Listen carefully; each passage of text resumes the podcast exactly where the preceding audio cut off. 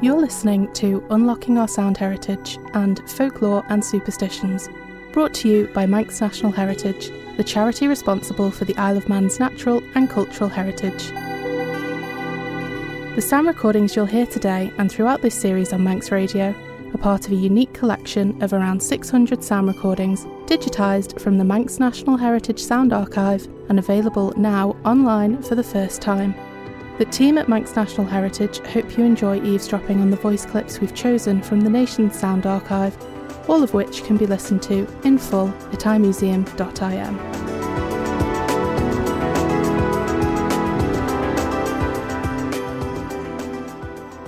The Isle of Man's culture is rich with folklore and what some people might call superstition.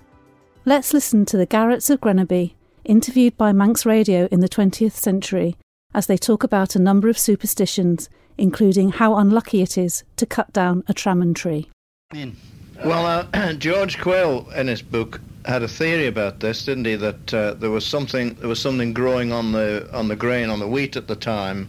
There was a, a sort of gave them hallucinations. Aye, that, that's right, the smote. Aye. Smote, we call smote. Mm. And that, uh, well, Have, you I, ever, have you ever had hallucinations? no, Tom? no, no, only when I've had ale. Any other any other Few superstitions? beers and- Well, you're not superstitious at all. No, no, no, no. Well, what? Why? There's no reason, you know. Aye. No, no, I was never. Uh, I didn't mind walking under a ladder, but I remember people. Well, my grandfather, especially up there, some of the uncles, they wouldn't start to do nothing on a Friday. Uh, like sowing corn or sowing turnips. They'd start on Thursday night and just do a few ridges so they'd be ready for Friday. But they wouldn't start a new job on the Friday because uh, it, it, it one time it was Hangman's Day, so they wouldn't Hangman's Day. uh, it was Hangman's Day it was a Friday, so they wouldn't they wouldn't do nothing on a Friday. You know, and not no new job. They do their jobs they were doing. Or, yeah. Wouldn't start anything fresh. No, no, wouldn't start anything fresh on a Friday. What about the Friday the 13th then? Was that even worse, was it? Well, I know that that, that didn't seem to. count. What, they couldn't... What? They couldn't count, you see. Are there any, uh, were there any other superstitions, Howard, do you remember? Well, I remember when, when we lived in the village once, uh, just after we were married, and my wife complained about uh, uh, flies getting on the nappies, dirtying the nappies, and the, she said they were coming off a tree. So I said, I'll make short work of that. I went in, got the saw, and cut it up, and fell and cut it up for firewood. like. And uh, the next day, I went home. She said there was some old fellow looking over the hedge, and he said that my son girl have done a bad job there, cutting the tree down. You, you should never have done that. You should never cut a trimming tree down. All right, yes. Always pull it, or Oh. break it, or do something, but never. You'll have bad luck now, he said. Uh-huh. And by God, he was right. Yeah. What do you think of that? Get a stick and knock hell out of it. Yeah. The trimming tree. Oh. Why? Aye. Yeah, it's a strange thing about the tram tree, isn't it, really? Yes. And here's George Quayle, interviewed in 1970, talking about the connection between tramman trees and fairies. Now, we lived best part of our life in Glentrammon, and it's uh, certainly a lovely glen. And uh, out toward the upper end is a place known as the Billagorum. It really means uh, the blue tree. It's a cavity in the glen. And, uh, of course, the Tramman trees too were always the favourite trees of the fairies. And uh, uh, different people at uh, earlier times have been uh, disputing where the Bellagorum was. But uh, we can go back for a long, long time. I think it was uh, a man called Brethren Lawton who wrote some poetry and all too. Wrote a book on the island, and he mentions in one of his things uh, where the fays of Glentramon were fearfully screaming and weaving their spells round the old Bellagorum. Well, that's gone back, of course, to the 1830s. And uh, it was here that the, the Bellagorum was supposed to be uh, where the origin of the Fynoderee. Uh, the fairies were having uh, the harvest festival at Glenrushen, and the fairy prince was missing. And when they went to look for him, they found him with a mortal girl up our glen at, uh, toward the Bellagorum, and they were so disgusted that he was turned into the hairy Fynoderee, doomed to swing by himself in the Tramman trees. Well, he was i- isolated from the rest of the pack and all that kind of thing, but he was always a good fairy. He did things for people. He thrashed the corn and plucked the geese, and gathered in the sheep and everything else. And uh, uh, he got uh, probably blamed for quite lots of things, but uh, he certainly was, uh, even at the present time, uh, looked upon by some of the people as a good fairy. And when things are done that people don't understand how they got done, they think that the Hairy Fynoderee had a hand in the business. Let's listen to Mr. and Mrs. Comish from Grenaby, interviewed in the 20th century, as they talk about a helpful Fynoderee and keeping the fairies happy. Well, what was your story you were going to tell us? About the uh, Fynoderee coming round one very, very stormy night, and he called to the farmer, You can lie to, I've got all your sheep in, they're all safe. But there was one little Loaghtan, I had to chase her three times round Barrule before I got her. And in the morning, when the man went out, he had a hare in with the sheep. That was the little Loaghtan that he had to chase round the mountain. That, was, that was in the snowstorm, was it? But That was in that was in a snowstorm, yes. But the Fynoderee was the good fairy.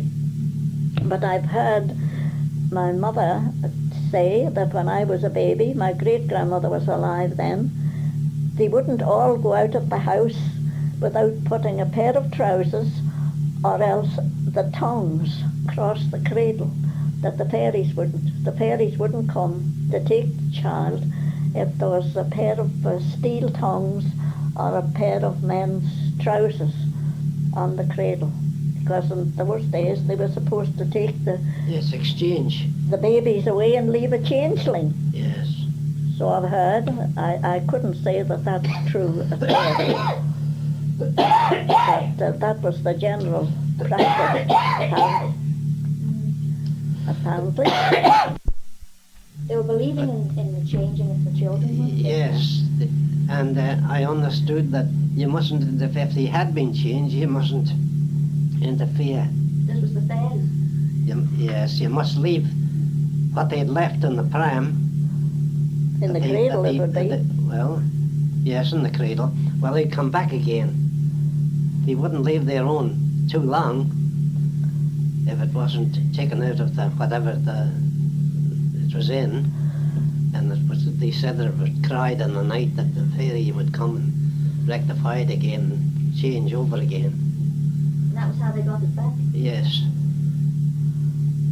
And many people believe in this actually in your time? Not in No, our not so much, I don't think. But our, our- our great grandparents did. Mrs. Comish now tells us about her grandmother's belief in fairies and the Moddhey Dhoo.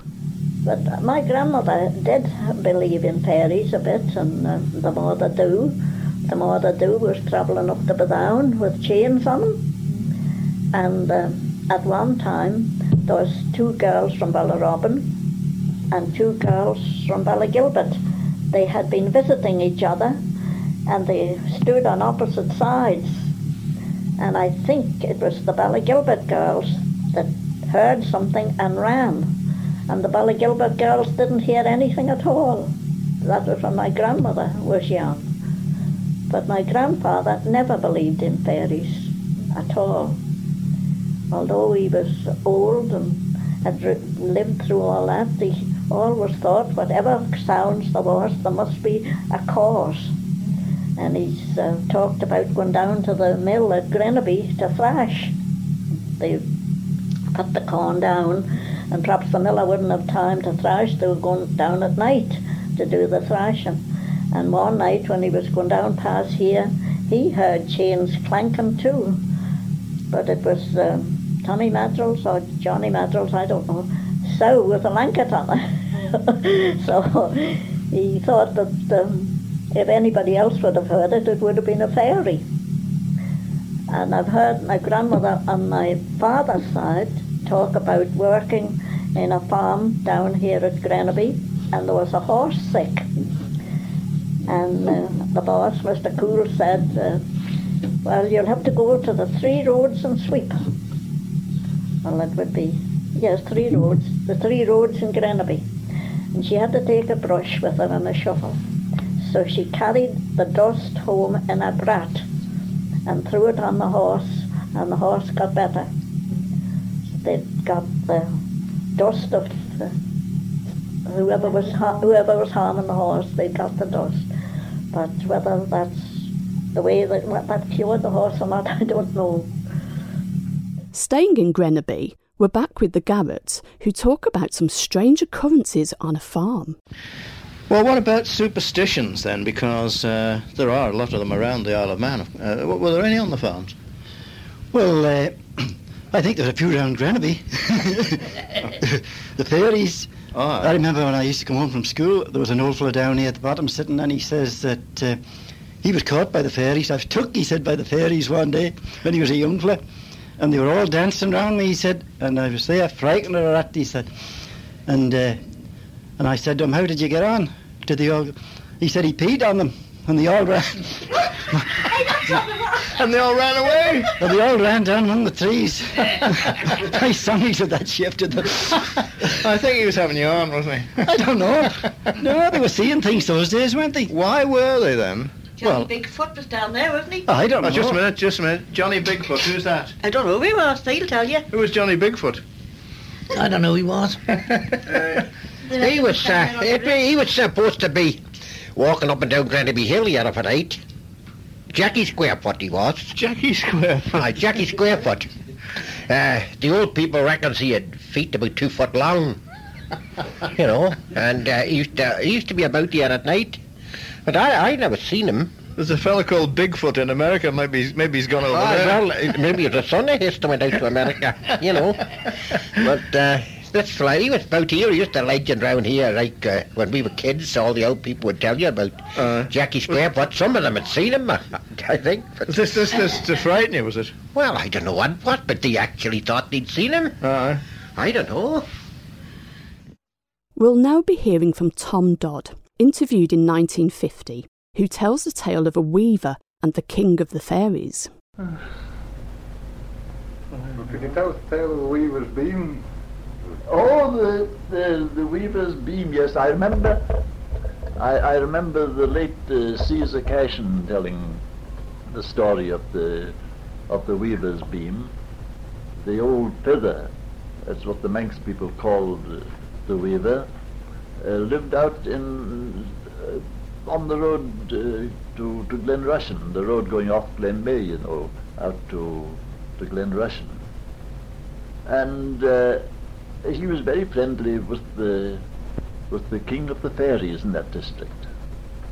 In those days, if you don't happen to know it, there were many fairies in the Isle of Man, and uh, they didn't all belong to, to the same uh, coterie, there were various classes and uh, of various tribes, and they were quite friendly, and uh, they were in the habit of visiting one another.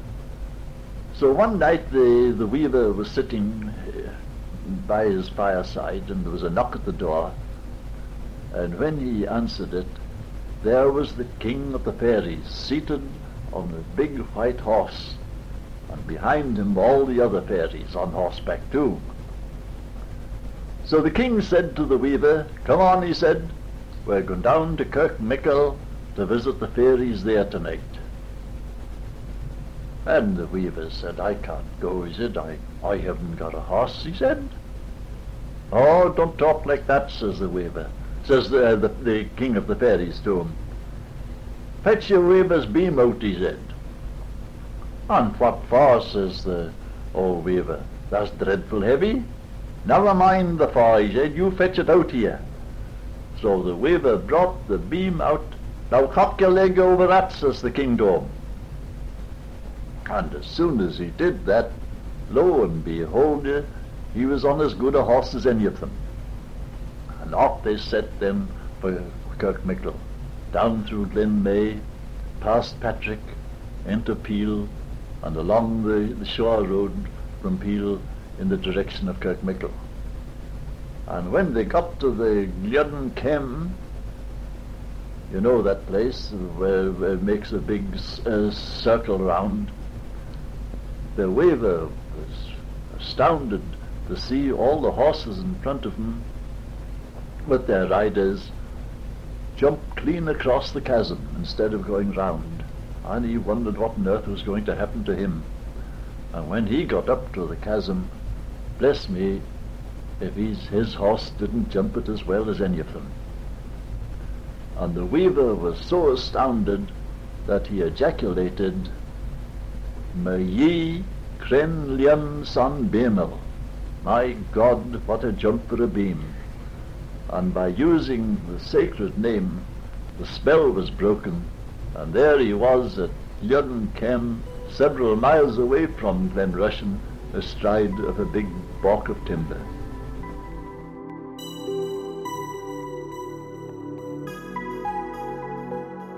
From fairies to witches, let's listen to David Collister, who, as a Manxman, doesn't believe in arguing with legend. Well, we used to go up Slieau Whallian and um, what they call today skateboards. yeah. To us was just a plank with a rope on the front. and we drag it up the top of the hill and lie on it and slide down the hill. Yeah. And uh, story had it that there were two ladies tried in the courthouse here. This again could marry up with the story of the building and being a courthouse. They were tried in the courthouse and found to be witch, witchery, witches. Mm. So they were taken up to Slieau Whallian, put into barrels and rolled down the hill. And when they hit the hedge at the bottom where we used to stop, they were taken out dead and buried there. And today there are two thorn bushes there where the burials were. Now, whether this is just legend or story, I have no proof. But it was always told. As we were children, we were So you're not, told. you don't know whether to believe it or not. I'm not arguing. No, I'm a Manxman. I don't argue with legend. I get on with it. Traa dy liooar. And now a ghostly story about Strand Street from Mrs. McIntyre, interviewed in the 20th century. Strand Street. This is the story about the That's the, the, ghost the ghost. Mm. I was coming over Strand Street and it was about 10 o'clock at night. A very beautiful, bright moonlight night. And uh, I happened to look towards the door and I saw a woman standing there. Unusual, very unusual looking woman. I knew it wasn't natural. So I And did you actually see, you sort of see her face? Oh yes, and her hair brushed back tight on, you know, like the old people used to do, mm. and a and a dark brown tight-fitting bodice fitted into the waist, and she was looking like that as though she was stiff like that, looking up toward the chimneys opposite, the houses opposite. I felt my head right up like that. So I went into a friend's house, and. Um, she was at the door waiting for me to come in, and because I'd been in just before, and she said, um, "Is anything the matter?"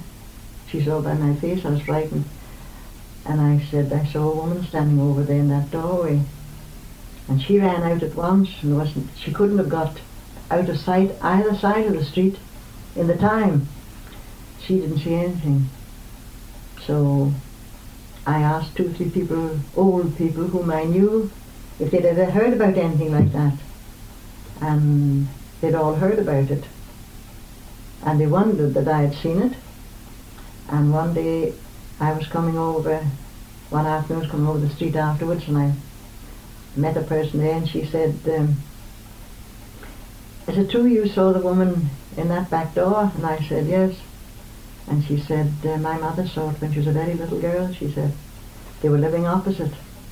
And uh, she was sent out for, on a message one night, she said, and uh, when she got up the steps from her own house, she said she saw that and she ran back screaming in the house and she went from one fit into another. They thought she'd never have lived, she said.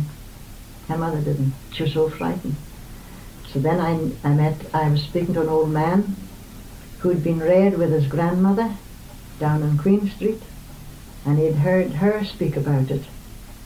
And he told me that uh, there was a man had lived in that house and his wife was bad to take drink and he used to get his living by selling potatoes, going into Douglas with cart loads of potatoes in the winter time and herrings in the summer.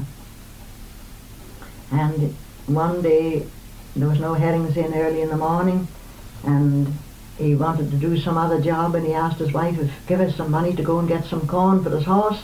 He hadn't time to go himself. And uh, when he'd come back, he said he would uh, go to the key again. When he came back, the woman had been out to get the corn, but she didn't get any corn. She had got drink, and she was at the bottom of the stairs, the worse for drink. And he took something, killed her.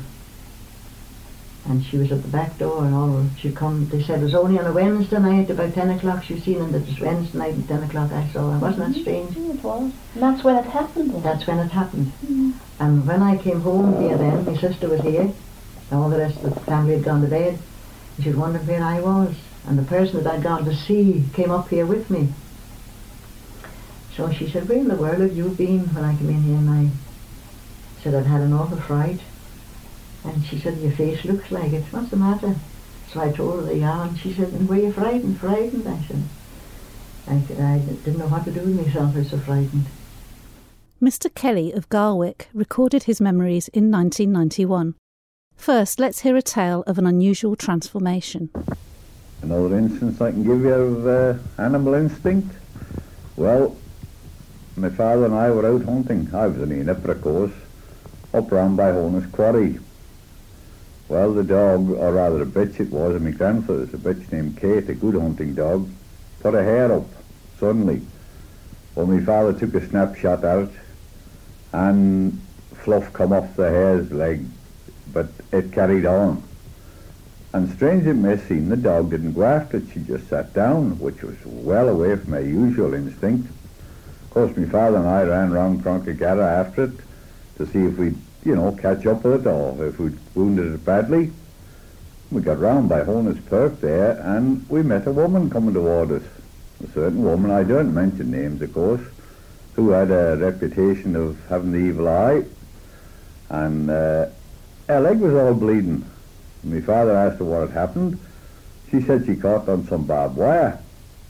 Well, I don't suppose there was barbed wire within a mile and a half radius of where we were.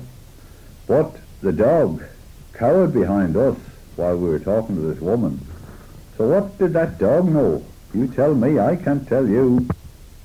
The one thing I can tell you for certain is that my father never lifted a gun to a hare in his life after that.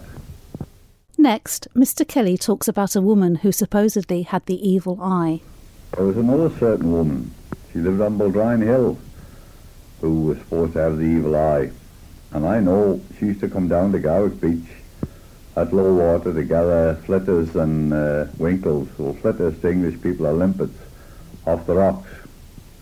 Now my grandfather would never put the boat to sea, no matter the pots could rot in the in the sea or the nets could uh, stop where they were.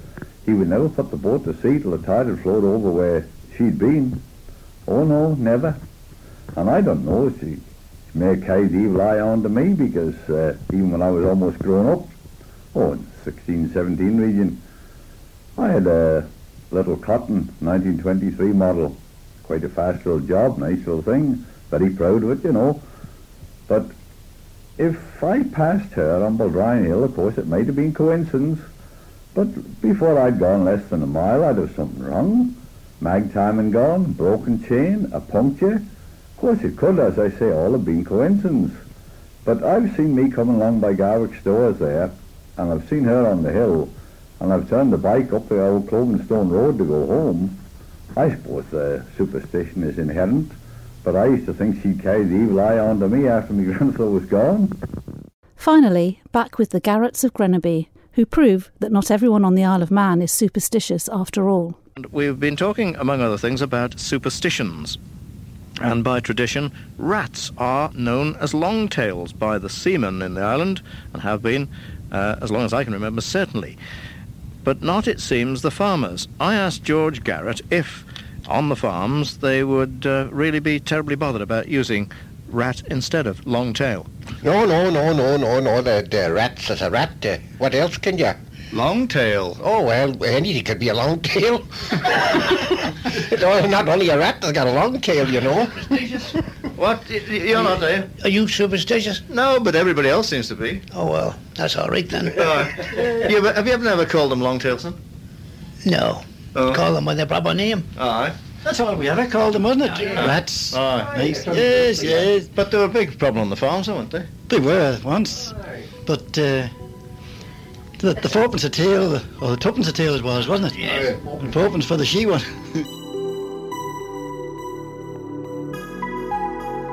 Thanks for listening to Folklore and Superstitions.